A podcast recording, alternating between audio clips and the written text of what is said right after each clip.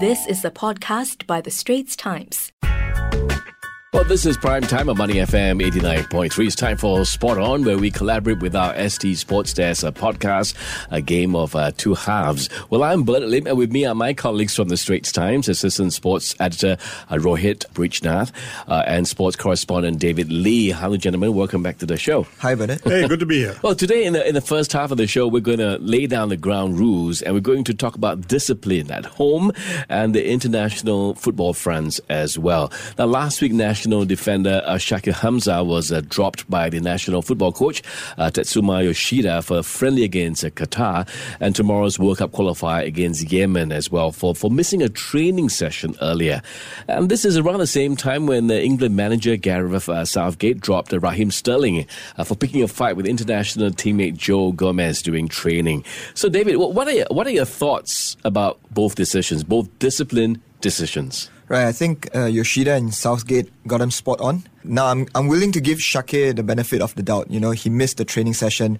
He might have had a valid reason.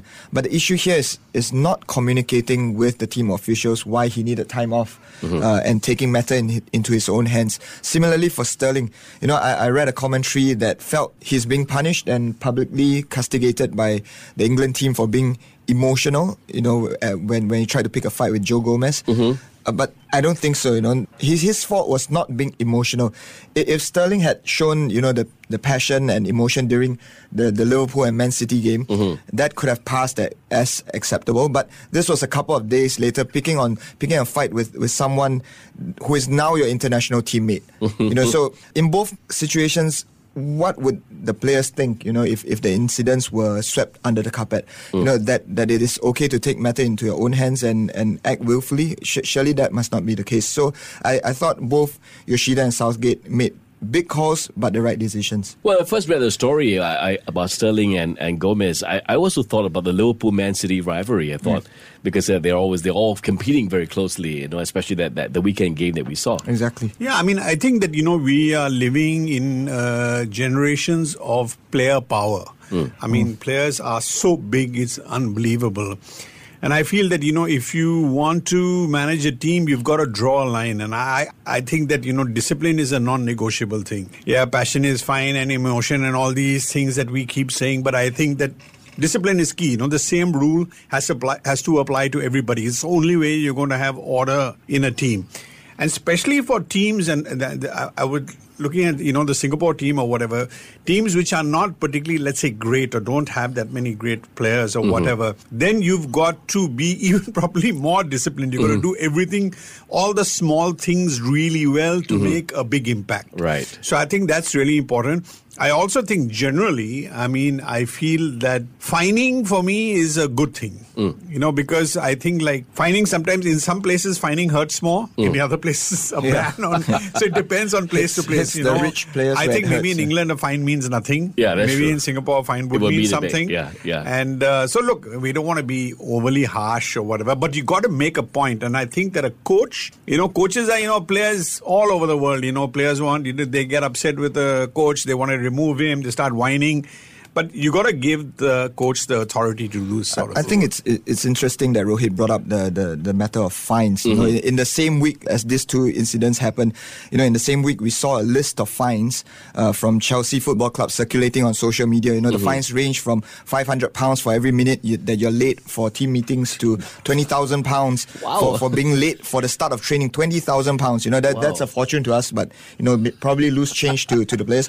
I think what these shows is, is, that disciplinary issues exist not just in, in amateur teams, you know, or, or lower ranked teams, mm. but also at world class professional clubs. If not, why would there be a need to have this list endorsed by the Chelsea manager Frank Frank Lampard, right? Mm. So I, I hearing what you guys said, you, so we all agree that exceptions should not be made. Yeah, I mean. you know, It's a tough one, eh? Some, somebody, some, I think you could. So say somebody suddenly, you know, his wife is not expected to have a baby. His wife suddenly has a baby. He can't make it for practice Is one thing, you know. Right. But you can communicate, right? Right. Things happen. Sometimes people can't make it to practice. Something goes wrong. Your mm-hmm. car breaks down. All sorts of things are possible, right? Mm-hmm. But I think you know, you live in a modern world. You have a phone. You know, you you can communicate. You have to. Do, part of discipline is showing respect for your teammates. you know. I remember a cricket captain of India once telling me that, that the guy who came late for bus for the bus in the morning, Right. he's showing disrespect to his team. Right. That's what he's doing. He's making everybody else wait. Right. And that's not fair. So maybe you can't have a proper practice because one guy is missing in defense or in attack. Mm-hmm. Mm. So I think that's also a way to look at it. And I like teams who have leadership groups Mm-hmm. wherein the players themselves find other players. And, you know, so, you, you know, they, they, they, they put the discipline in place themselves, you know, and the coach says, what do you want? And they say, look, this is the type of system we want. Mm. I like that because that's taking ownership of your team. Yeah, it's- Mm-hmm. But some some people would say that you know exceptions should be made for exceptional players. I think of the example of how Sir Alex Ferguson le- used to give plenty of leeway to players like Eric Cantona, Cantona yeah. Right. and Cristiano Ronaldo, Mm-hmm. and they repaid him by leading the teams to, to so many trophies. Mm-hmm. But I just feel you know there's this this danger of of upsetting the, the dressing room with the double standards. Mm-hmm. Players should be counseled, not condemned right away. But Mm-hmm. you know, like Rohit said, discipline and de- decorum must be the pillars of any team that yeah, wants but to be I, I think Alex Ferguson. I remember once with Cantona, when Cantona was wearing the wrong clothes at a function, and he didn't say anything to him. But I, I'm sure even with Cantona, there was a line that you know he'd go this far with him and maybe not that far or mm-hmm. whatever. Mm-hmm. But yeah, I mean that's an old thing. You know, do you would you make an exception for Lionel Messi? Yeah, you would say probably here and there, but as long as it didn't become a pattern, Right, Because right. if it becomes, you know, if Messi's late once, you might say, okay, man, for you might let him go.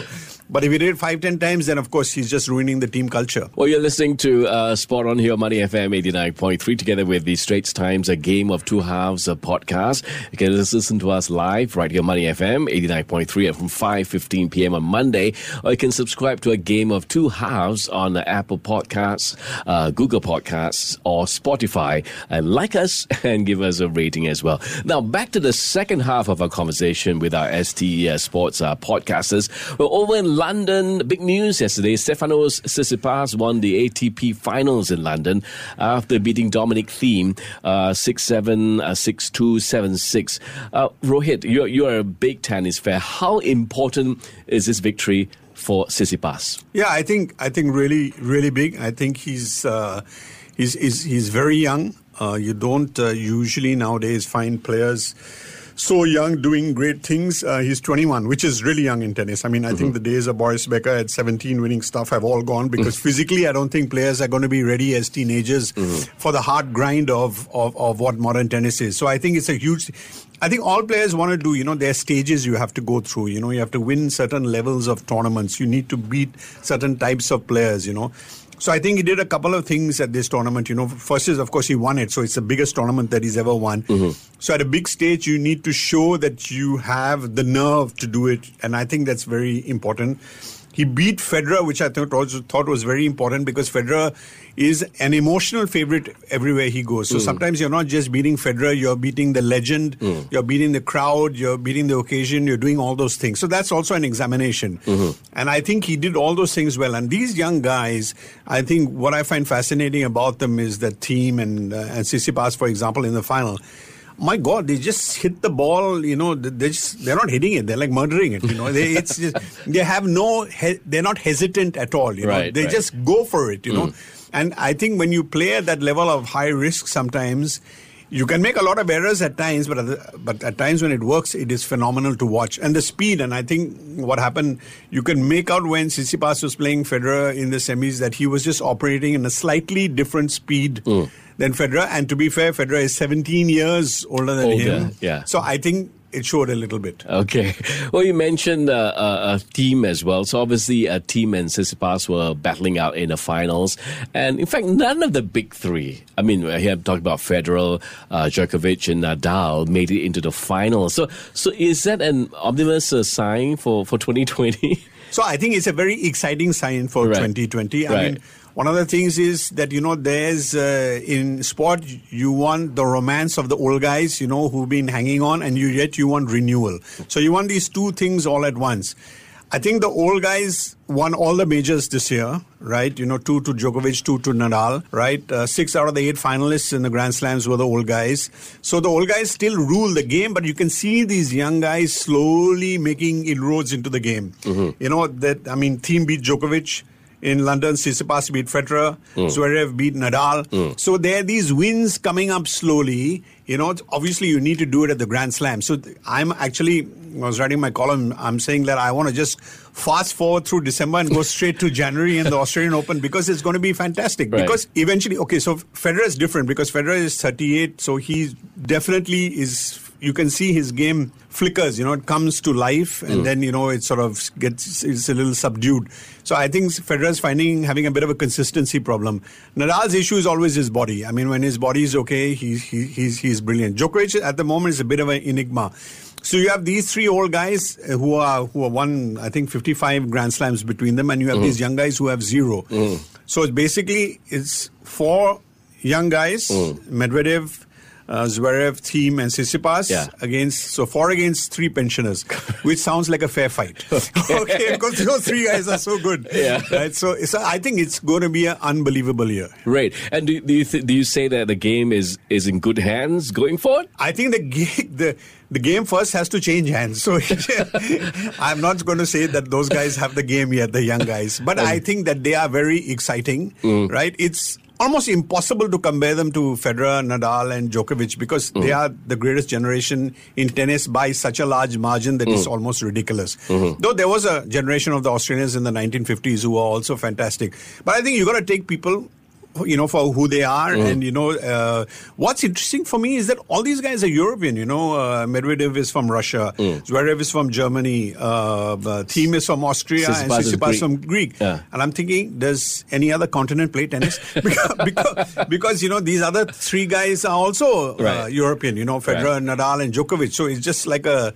intra-European tussle going on at the moment. Okay, very quickly, let's squeeze in a very last question for today. On world-class action, the uh, Seamaster T2 Diamond Tournament takes place at our Tampines Hub uh, from Thursday to Sunday this week, featuring the world's top table tennis players. Very quickly, tell us why should fans uh, turn up for this event? Okay, be- because it's not every day that you you get you know all these world class paddlers turning up on, on your shores, showcasing their abilities uh, in the flesh. You get to watch them in the flesh, mm. and and these are players in the world's top ten. You know, we have mm. you you talk about generations in in tennis. The, these are the legendary table tennis players from China. Players like Ma Long, Xu Xin, you know, Ding Ning, mm-hmm. uh, and and even you know the the next generation of of wonder kids from Japan and, and even Taiwan, such as Mima Ito, Miu Hirano, Tomokazu Harimoto, and Lin Yun-ju.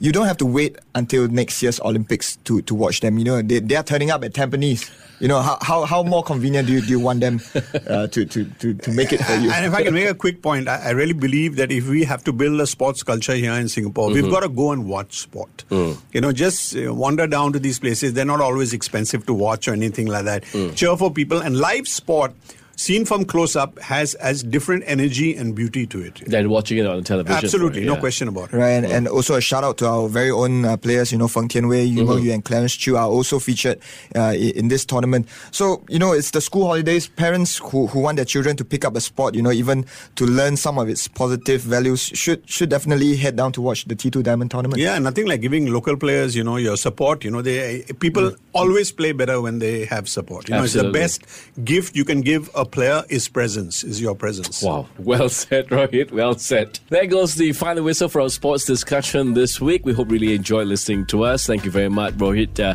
uh, Brijnath, and also uh, David Lee. Thank you for coming into studio today. Thanks, yeah, Good to be here. That was an SPH podcast by The Straits Times. Find us on Spotify, Apple or Google Podcasts, or streaming on Google Home. Do feedback to us at podcast at sph.com.sg.